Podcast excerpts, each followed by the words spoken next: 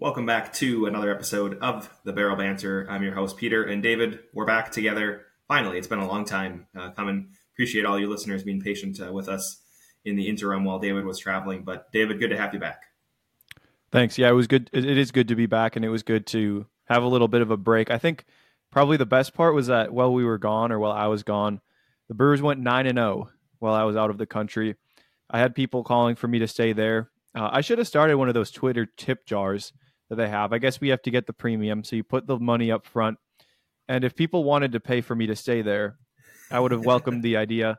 And maybe the Brewers would have kept winning because they got swept by the Dodgers. We were at the airport in Chicago when they lost one nothing that last game of the Dodgers series.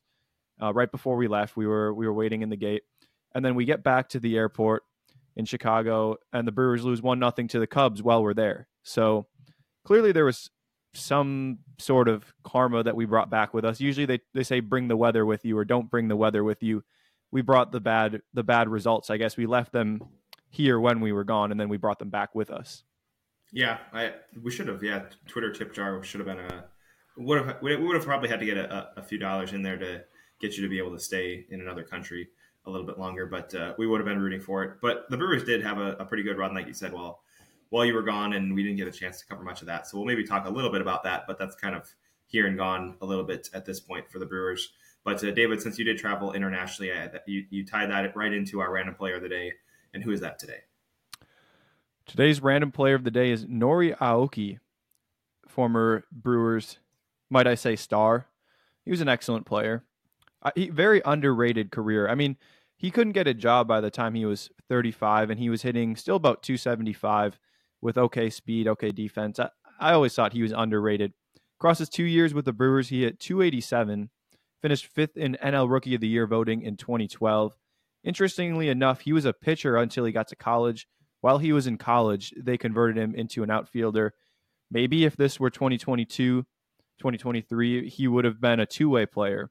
They would have tried him uh, to do both, but instead they had him just transition solely to being an outfielder, and it's worked out well for him three time NPB batting champ, one of six players with a 200s hit season in NPB. Of course, came over to the majors for six years. His wife, Sachi, is a TV sports anchor in Japan, and he currently, at age 41, has a 374 OBP for the Yakult Swallows in the NPB. I think he ranks in the top 10 in the Japanese Central League, so very impressive at age 41 for Nori Aoki, still playing even though he left the majors about six years ago and left the Brewers already about 10 years ago.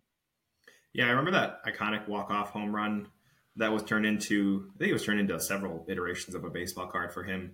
But I had that walk-off home run uh, that I, I, definitely remember. And he was, I, we talk about guys that played in the wrong era. Obviously, Joey Gallo always comes up as a guy playing in the right era. He wouldn't have, he wouldn't still be here if it was the 70s. And, and Aoki kind of had the wrong side of that because a 260 to 280 hitter leadoff hitter, good defender in right field, good speed, good baseball IQ. Like that would have played for a long time. And unfortunately, yeah, I think it's he was in the wrong era, and I was shocked that he still couldn't get a job. But nowadays, I, I think people maybe have swung a little bit too far and don't prioritize a 270 hitter with you know decent at kind of decent at everything. I think it's coming back a little bit, but he kind of got yeah caught in the middle of of the transition period where when in 2012 2013 the batting average was still being valued a little bit more than it is now. But by 2017, batting average was out, and everybody was focused on the on base and the power.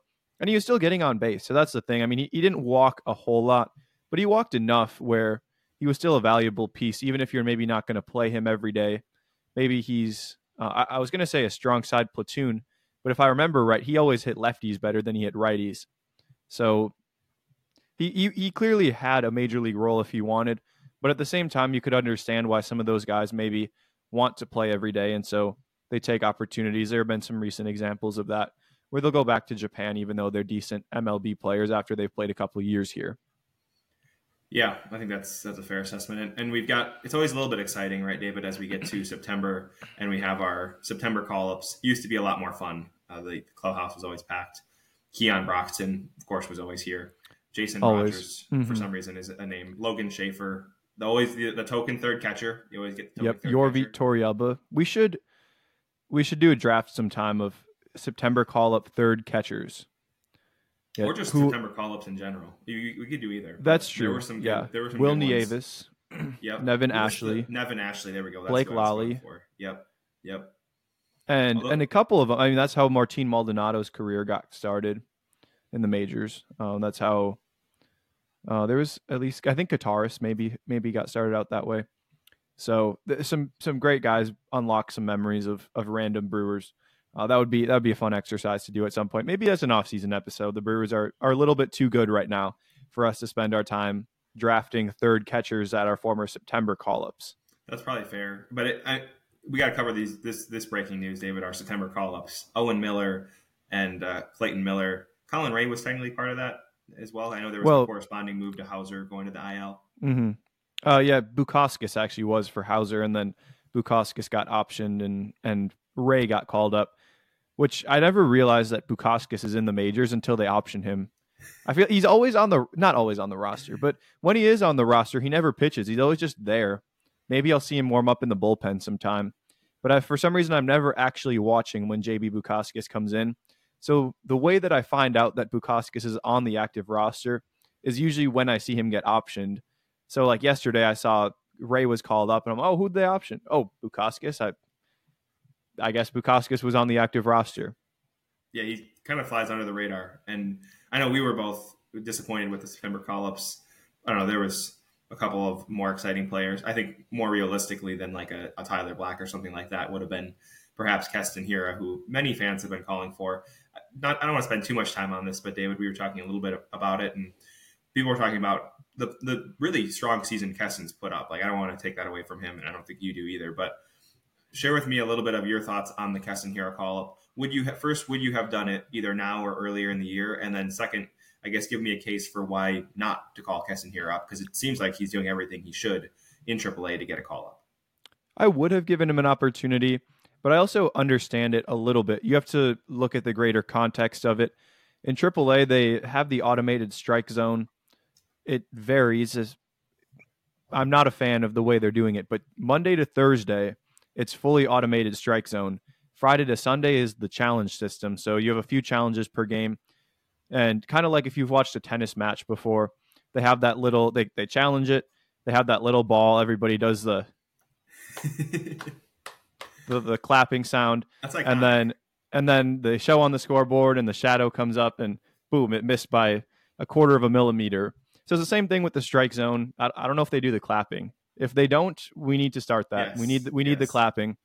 But they have and if, the. And if, and if, you haven't, if you if you're not at all a tennis fan, David and I are not huge tennis fans, but uh, grew up in a family that that did enjoy tennis. My dad would watch tennis, still does, um, and I've been to some matches in my time. But any every time somebody challenges, you get the it's like the slow, like David was was showing mm-hmm. the slow slow clap that turns into the fast clap as everybody's waiting for. It's like a drum roll, but it's it's kind of iconic. So they they definitely need to install that. That's a requirement if they uh, mm-hmm. if they go to the challenge system. Yeah, I think they should maybe even put that in the rules that that's part of it. The fan participation. Uh, maybe maybe if, if you get a little docked a few points if you're the home team and you don't do that, but they have that in place. And one of the things part of the strike zone that is part of the strike zone is that they took I think three inches off the top of the zone because they're experimenting with lowering the strike zone a little bit to maybe not fully eliminate the high fastball, but control it a little bit more, or the high breaking ball that barely clips the top of the zone, which I understand, but it's very difficult to make that transition from AAA to the majors with a different strike zone. And there's some veteran guys who are having excellent years in AAA, in part because of the strike zone. Joey Votto, when he was on rehab, even said it's a totally different zone. I had to adjust where there were times where I'm like, this is strike, strike, strike, strike, strike, and then I take, and then it's a ball. And I Keston Hiura's biggest weakness last year, at least, was the high fastball. I think he swung and missed uh, half of the, the high fastballs that were in the zone. And so when you take that pitch out, you wonder are pitchers just going to attack him with it again when he gets back to the majors? Is there really a difference in Keston's performance? He has had a better year this year than he did by, I would say, by a good margin than previous years, but there is that little bit of concern, at least for me, where I'm not as confident that the results will be there if he gets called up to the majors. Do I think he maybe should have gotten a shot a month ago when they didn't really have a DH? Probably, I think so. But do I think that the Brewers are wasting away a huge talent in the organization? Maybe not necessarily. And logistically, to make that happen, they would have to clear a 40 man roster spot, put him on the 40 man roster, call him up, and then if they ever wanted to send him down, he'd have to be DFA'd, and any team could could take him like the Brewers did at the start of the season. Correct? Mm-hmm. Yeah, although uh, the it doesn't concern me as much, and probably wouldn't concern the Brewers as much that he's out of options because if they don't call him up, he's going to become a minor league free agent anyways. And even if the Brewers want to add him to the roster, they'll have to put him through arbitration again. So he'll make at least two point something million like he did this year. So I don't really see him having a future in the Brewers organization. The only way I saw him having a future after the DFA was if they called him up midseason and he has a very good second half.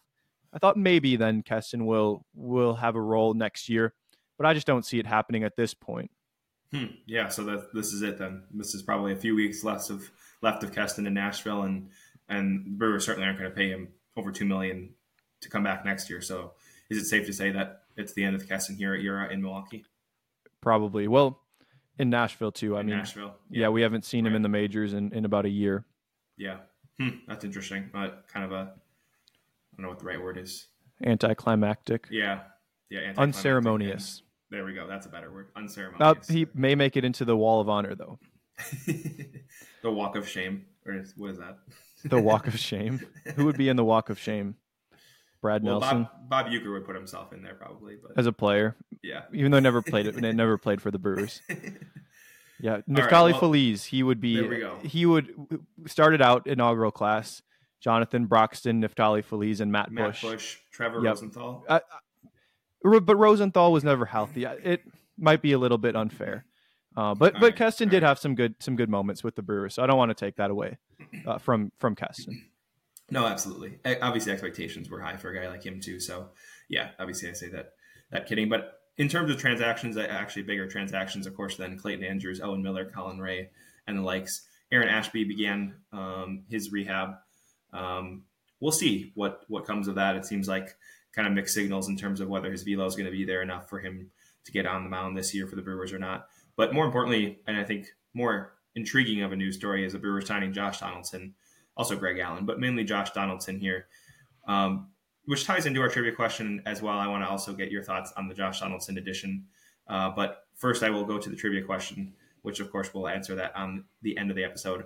Today's trivia question How many former MVPs have played for the Brewers? And just to be clear, we're not counting the Brewers MVPs that won the MVP with the Brewers, but players that won an MVP outside of the Brewers and then ultimately either before or after have played with the Brewers. So that answer always at the end of the episode. Um, but David, I know we have a, a couple of uh, topics to get to today. Freddie Peralta's recent success, whether or not the Brewers can actually win in the postseason, and uh, the success of their offense lately, and then finally whether or not Josh Donaldson should be recalled. So I, I just queued it all up, and then I guess I'm going to punt it to the end of the episode because we do have to get to uh, Freddie Peralta's outstanding start uh, start to the second half, I guess. Um, NL pitcher of the month for the month of August. Since the All Star break, he's been one of the best, if not the best, pitchers in all baseball. Which, frankly, I had not realized myself. Um, his 2.38 ERA places him third since the All Star break. He's been striking out guys like crazy. 2.37 FIP, 80 strikeouts, which is first in baseball. He leads the Brewers in strikeouts. So, David, tell us maybe a little bit more about Peralta's success since the All Star break and whether he is the Brewers' most reliable starter right now, even over the likes of Corbin Burnes or Brandon Woodruff. Right now, I think he is in this immediate moment, but I, down the road, I, I don't know if I would say he's the most reliable. He's always been a little bit inconsistent, but when he's on, he's on. Unlike uh, maybe not unlike Corbin Burnes or Brandon Woodruff, but unlike almost any pitcher across Major League Baseball when Freddie's on, I want Freddie over almost anyone. Since the All Star break, yeah, he's leading in leading MLB in strikeouts, strikeouts per nine, strikeout minus walk percentage, opponent batting average, WHIP, win probability added, and WAR. Quite the impressive resume. 2.38 ERA, and it's in a year where I think right now the overall leader is about a 2.7 ERA across the whole year. So 2.38 ERA is especially impressive given the run scoring environment right now it's up considering uh, the rule changes and, and what it was. Especially think back to uh, maybe was it ten years ago? I think where offense kind of bottomed out the peak of the the pitching era when when the technology hadn't caught up yet on the hitting end, but we're now in more of a hitting era, a little bit different than what it was even a few years ago with the home runs, a little bit more balls in play. But Freddie Peralta is excellent at limiting balls in play, at striking out guys, at even when the ball is put in play, he's excellent at uh, getting the weak contact. He seems to get a lot of pop ups, kind of a random skill, but it seems like Freddie Peralta gets a lot of pop ups. And he was inconsistent in the first half. You weren't sure, like, we know we've we've seen Freddie be a good major league starter, so we weren't. I think most fans weren't doubting that he had that in him, but it was just a matter of when it was going to happen. Especially considering that last year he wasn't fully healthy, and then the beginning of this year he was looking really really good in spring training, and kind of at the very beginning of the year, and then just fell off. He seemed like he was allowing a three run homer every single outing, maybe maybe two home runs even. So to see him break out in the second half is is a big development and especially a big development for one that's going to need a team that's going to need him in a postseason series to be uh, maybe the best three starter in all of baseball. Yeah, I think that begs a question though that I think is a really interesting one. You've got Burnes, who's had tremendous success over the last couple of years. Not quite the year that he's had uh, this year in terms of uh, keeping up with his level of success. Brandon Woodruff, who's been very reliable. You know what you're going to get. I mean, he rarely has a bad outing he's he's the guy who turns you know he's he's the definition of an ace who has an off day and, and turns it into a six innings, two runs, maybe three runs type of start. Uh, but Freddie's been electric. I'm curious your thoughts. Like you said, you said at this moment Freddie's the best pitcher the Brewers have. Let's say success continues. All three of those guys pitch similarly across the next month. How do you line up the Brewers' rotation in terms of the playoffs? Is is Freddie your game one starter, game two starter? How do you, how would you align that?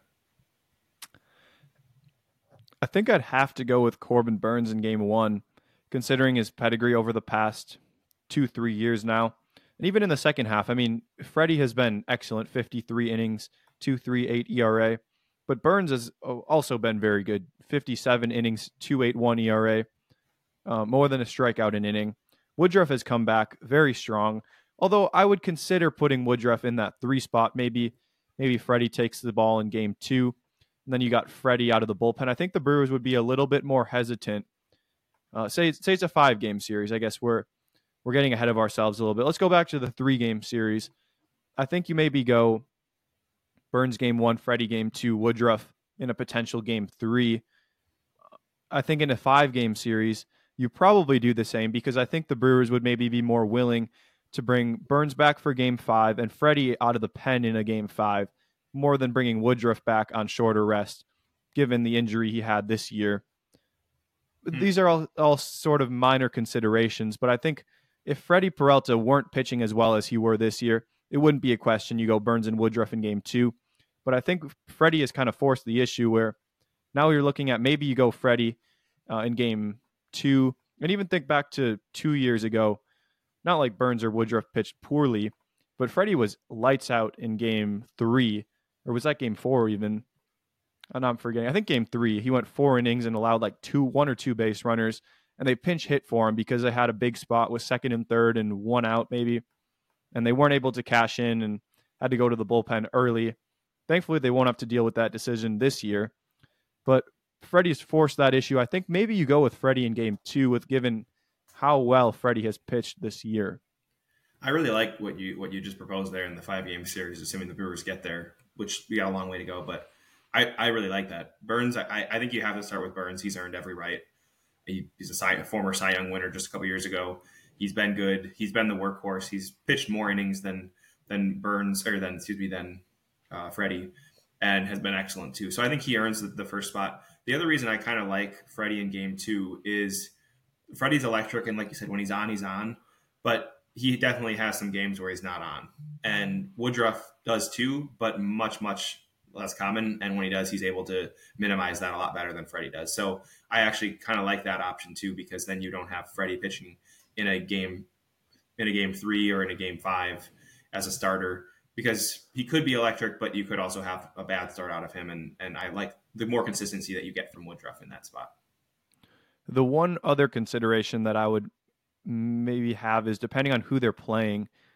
Uh, it'd be, I guess, it'd be too much to like think of the different situations, but Freddie is more of a fly ball pitcher. So maybe if they're playing a team that's got well, let's see, game assuming they win the division, which is a reasonable assumption at this point. If we're thinking to uh, an NLDS where the Brewers are playing the Dodgers or the Braves, typically the ball flies better in Atlanta than it does in Milwaukee. Maybe you go with Woodruff in, let's see, Woodruff in game two. Woodruff's pitching in Atlanta. Woodruff's not as much of a fly ball pitcher, and you get Freddie back home where the ball the ball flies okay in Milwaukee, but kind of kind of average. Whereas in Atlanta, the ball really flies. Am I am I going too deep into this? Maybe. Uh, well, but you got you got three righties too. So I mean, Wade Miley. Do you get some innings for him? I don't necessarily know how you fit that all in. You do, but but but Miley, but Miley is clearly the fourth option there. No question. I don't think that there's really any argument to be made that you have Miley pitch one of the first three games.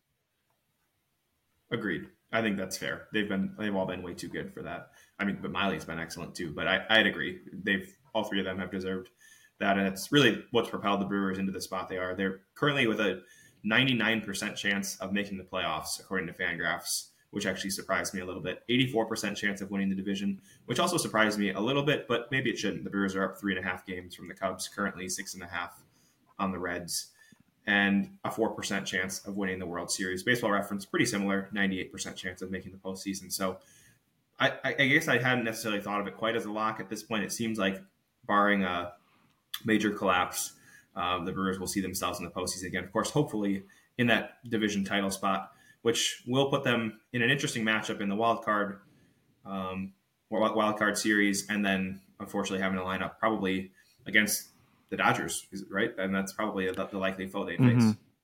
Yeah, I mean, you can say unfortunately, but I would much rather play the Dodgers than the Braves. The the consideration you could make is, well, would you rather face? You're gonna have to probably beat both of them. Would you rather face the Braves in a potentially five game series instead of the Dodgers in a seven? I think at that point you're kind of getting ahead of yourself a little bit. There's always a chance that the Braves get eliminated. Last year, the top two teams were eliminated in the first the the, the NLDS so there's always a chance that uh, let's see, it would be so the Brewers are the three right now, so they'd be playing whoever wins the tiebreak among Arizona, Miami, and San Francisco. But if the winner of, of Philly or, or the Cubs were able to beat the Braves, theoretically it's an easier matchup. Yep.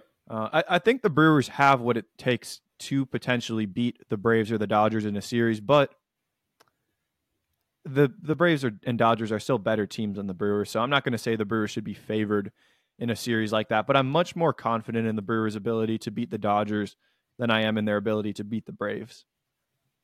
Well, especially in a five game series, Dodgers have good pitching, Braves have good pitching, so it's not like the Brewers are the only team that have good pitching. But the Brewers, we, the Brewers have shown that those top three guys and even Miley are excellent pitchers that are going to keep them in games. And the, I mean, you talk about you you listen to any of the players talk about the playoffs. A lot of it is what team gets hot and which way the ball bounces sometimes. So we saw it in 2021, the Brewers' quick exit against the Braves when they were the favorite team in that division or that series. So it can happen, and the Brewers have. You know, you talk a lot about building a, a roster for the playoffs. You can make the case the Brewers have, or the Brewers haven't. They are a different team than like the Phillies, for example, who are more star powered but not as deep. But the Brewers have the starting pitching that a lot of teams necessarily don't have and can win a couple of games real quick, uh, even with just crashing just a handful of runs across the board. So I think they have what it takes to beat Atlanta or the Dodgers. Certainly, Atlanta's a tougher opponent, and, and I wouldn't necessarily say the Brewers are favored in either of those, especially being the lower seed, most likely. Um, but I think the rotation's pretty set, but the bullpen may be a little bit in question in terms of how many really, really solid relievers they have. Of course, Williams, Payamps, Hoby, uh, Bryce Wilson. I, I, would still put Peguero in that list as well in terms of playoff relievers that are reliable. But Andrew Chafin has a, has been the uh, been the usual suspect in terms of off the trade deadline acquisitions out of the pen. Trevor Megill, Abner Uribe. Where would you where would you put those guys in terms of reliable relievers in the playoffs? Which I think is a, a very different question than in the regular season. I think they are.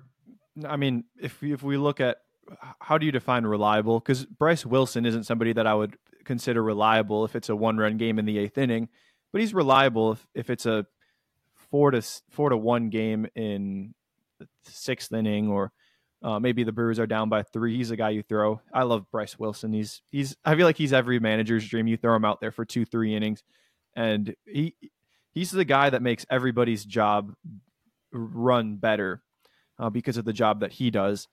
And Hoby, I would trust. Peguero, I would trust to some degree. I'm a little bit skeptical of Peguero pitching in the seventh inning of a close game. It's do you have you have Peguero, you have Megill, and you have Uribe in terms of the three righties that are kind of vying for that seventh inning role. And what's interesting is Peguero had it, had the seventh inning role, and still for the most part does, but he scuffled the most as of late. Uribe is the youngest, and I would say still the most inconsistent. We've seen him have a couple outings over the past month or so where he just can't find the strike zone, and in a playoff game, I mean that that can't happen. So you trust him because I mean he's got an ERA around two, sub two maybe. So he's been he's been very very good still, but there is that little thing that that little like thought in the back of your mind: Do I trust Abner Uribe in the seventh inning of a playoff game against the Dodgers? Trevor Megill has been one of their best relievers lately too. Uh, I frankly I'm not really a Trevor Megill believer, but I also haven't watched much of this this recent stretch where he's been pitching well. I've just been hearing about Trevor Megill pitching well. So I think there's a certain degree of trust I would put in all of them. I, I almost would trust all of them more than, say, 2021 Hunter Strickland, who had an ERA, a sub two ERA, but the whole year you're kind of thinking, okay, when is the bubble going to burst? and that bubble burst in, in the NLDS when he, uh, eh, well, he didn't even really allow that. I mean, it was like a jam shot single off off the bat of Eddie Rosario, but uh, you really you didn't think Strickland was somebody you could trust in a playoff game. Kind of the same with Ashby a couple of years ago. I actually would really probably trust Peguero, Megill, and Uribe over those guys, and I think Chafin is going to turn it around. So I'm, I'm frankly, I'm pretty confident in the Brewers bullpen, maybe more than most. I'm fairly confident in in Peguero riding the ship to some degree, where he at least could pitch some innings in the playoffs. I think Chafin could be an X factor in the playoffs. I think Uribe and Megill could have some sort of role.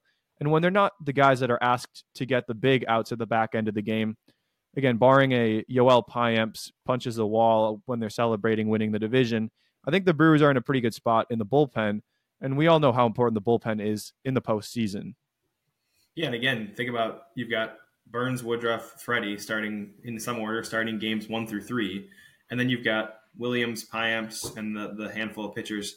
I mean, Yoel Payamps, sixty games 62 innings, 2.47 ERA. I mean, he has been decent. really, really good. Yeah, pretty decent.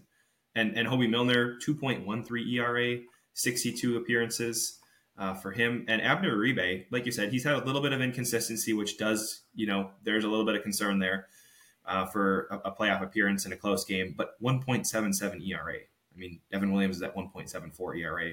Of course, Williams doing it across 54 games as opposed to 21. But I mean, Uribe's stuff, you know, is, is up there in terms of elite elite stuff, and he's he's been really really good. So the Brewers have options, and I think the way that the Brewers should probably look at the seventh inning now and probably in the playoffs, especially now, I think could be by committee in terms of who's available, who's going to be the best guy, mm-hmm. if there's any matchups. They, and they have done that to some degree with Hoby and Peguero. Usually, if there are more lefties, they'll go to Hoby. Peguero more righties. Peguero is I, I don't know for sure that he has a big platoon split, but I would guess given his his profile as a sinker slider guy. Right. And I think that makes sense. But I think like continuing to do that, especially for a guy like Uribe, continuing to get him opportunities to get as close to a playoff atmosphere as you can get within reason and get his try to dip his toe in that. I mean, he just came up this year. He was in the minor leagues to start the year. Mm-hmm. Did he start in Double A this Biloxi. year? That's what I thought. Yeah, he started in Biloxi this year, and to think that he could be pitching in a one-run game in the seventh in LA in the playoff series it's a big step. It's a huge step. So mm-hmm. I, I, I, think the Brewers have a lot of options, and this next month, of course, they need to take care of business, but they have the opportunity, I think, to potentially mix and match and feel out who that seventh inning might be and, and solidify some roles coming into the playoffs. Mm-hmm. Yeah, and if you look at the Brewers compared to, I just have the Dodgers pulled up. Uh, bullpen wise, I mean the the Dodgers have a pretty good bullpen. They've got their their back three, Evan Phillips, Brusdar Graterol, and Caleb Ferguson, are all very good. But I'm not too confident in the other guys. They've got a couple guys, Alex Vesia, ERA over five. Shelby Miller, the Shelby Miller, got an ERA of 2.18 this year. Some somehow they've gotten Shelby Miller with the low twos ERA. Jason Heyward has an 816 OPS this year. The Dodgers working their magic on some of the players. Ryan Brasier's actually been pretty good. The Dodgers have a very good bullpen, but I'm not so confident in their rotation. So pitching wise, I mean, the Dodgers have a better offense than the Brewers, but the Brewers I think match up not only match up with anyone, but maybe better than anyone in terms of pitching. So I think the the question marks in the playoffs probably aren't going to be is the pitching going to throw well enough, but is the offense going to hit well enough?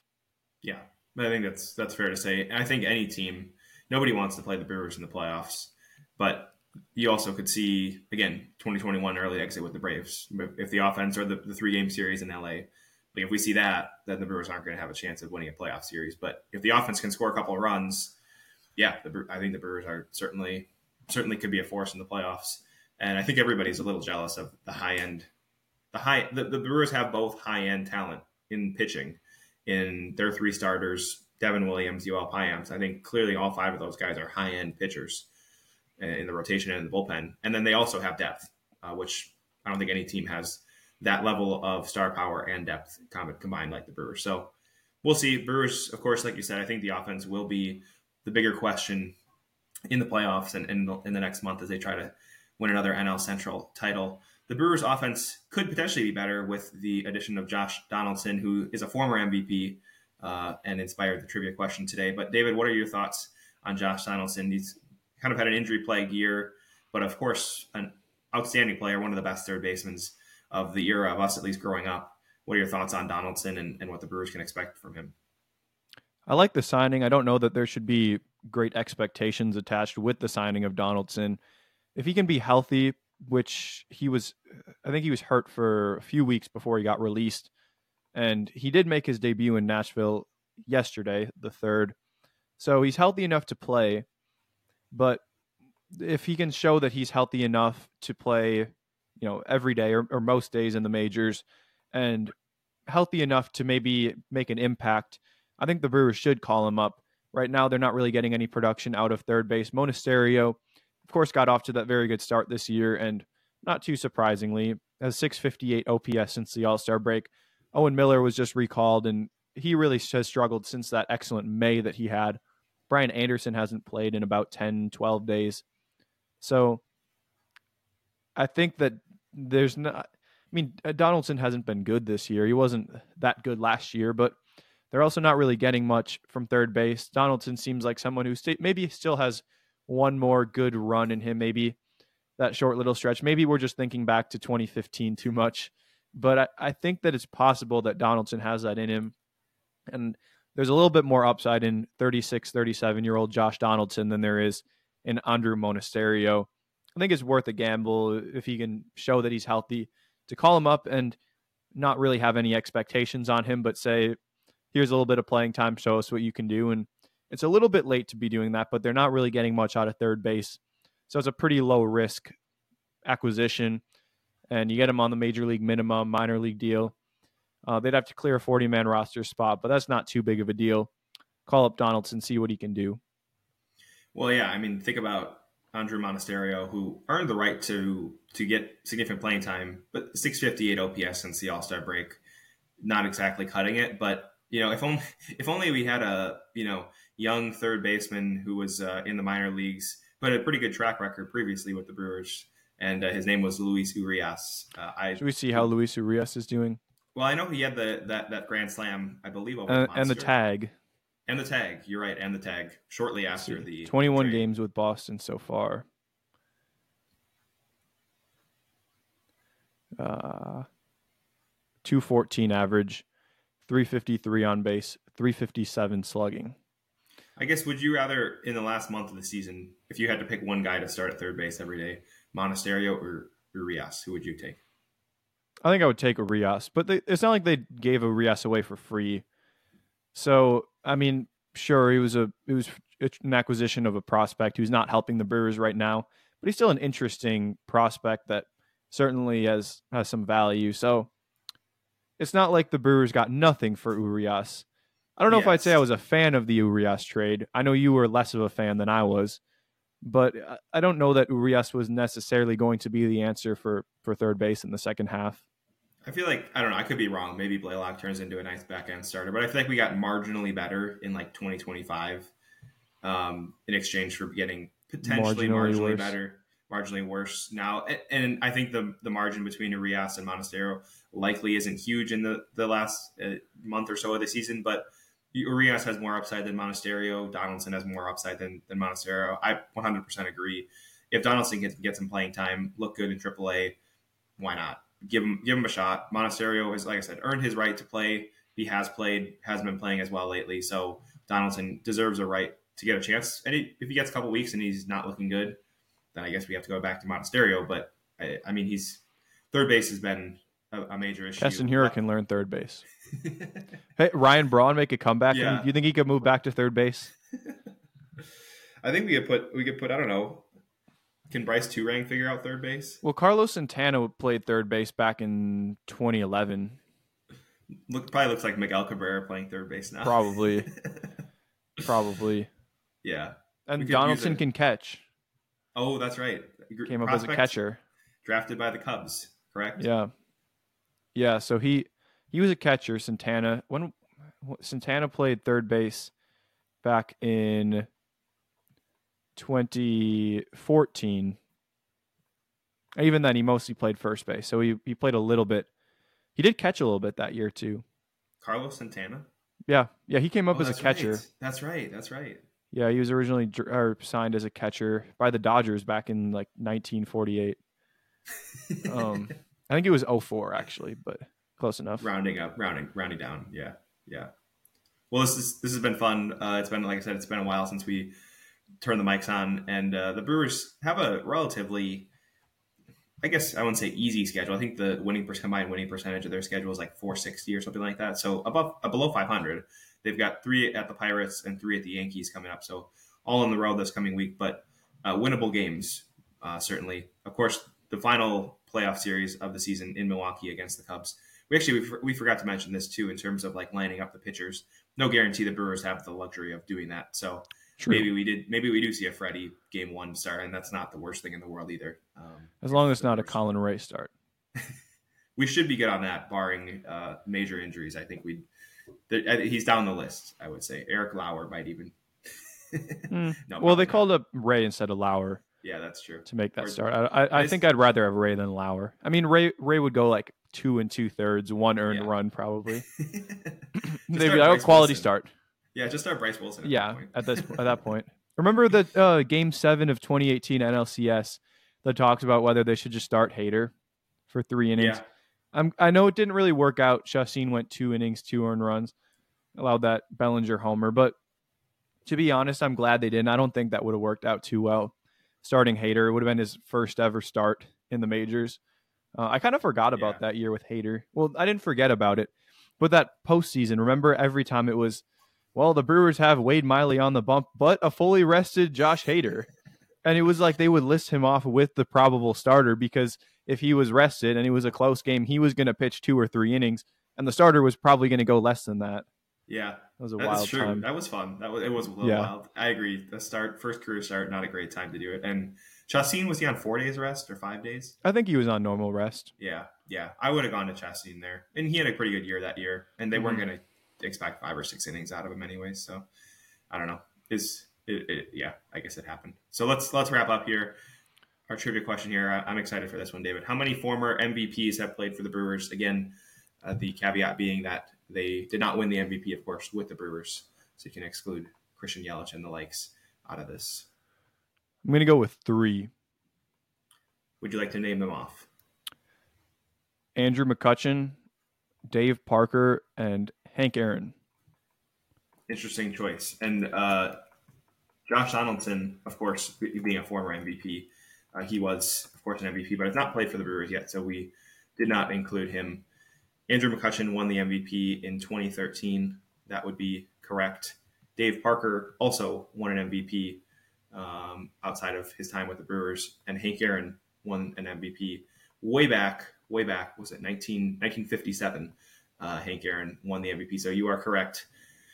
If Donaldson makes an appearance, he'll be the fourth, I guess, Brewer to win an MVP outside of the Brewers.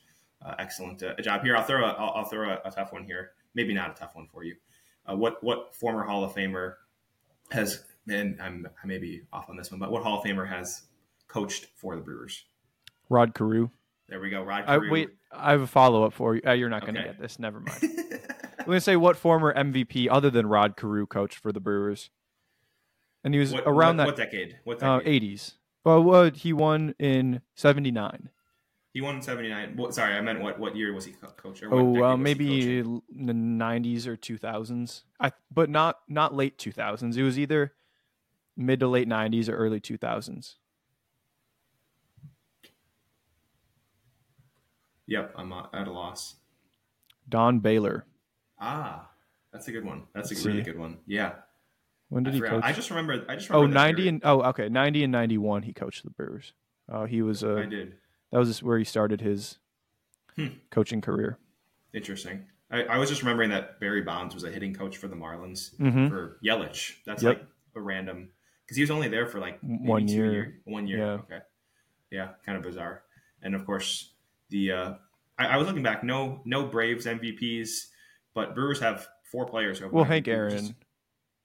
Oh, true. Oh, you mean Milwaukee Braves? Milwaukee Braves, yeah, Milwaukee Braves. No Milwaukee Braves who won an MVP in Milwaukee, but four of which in the Brewers, which is kind of a, a significant amount if you think about the the many years the Brewers had as a below average team with Yelich, Braun, Yount, and Fingers each winning Mm-hmm. an MVP. Um, and Yount won two, right? Yeah, 82 and Yeah. 89. Yeah. Did Yount win eighty two? Yeah. Oh, okay. Yeah. So there you have it. A Our 10 war ex- season. Oh, that's right. We were talking about uh, Walter Johnson's 16 and a half war season and the uh, Ty Cobb's first MVP, the first MVP award winner, Ty Cobb in 1911, uh, with a, over a 400 batting average and uh, ridiculous stat line. So Mhm. that, that wraps up our tri- trivia question for the end of the day. And like I said, it, it's been fun to get back on the mics and the Brewers three game series against Pirates, Yankees, Corbin Burnes, the opening starter for that series in Pittsburgh and we'll have it covered next week as we continue to watch the Brewers hopefully win another NL Central title. This is Peter and David Go signing off as always. Go Brewers.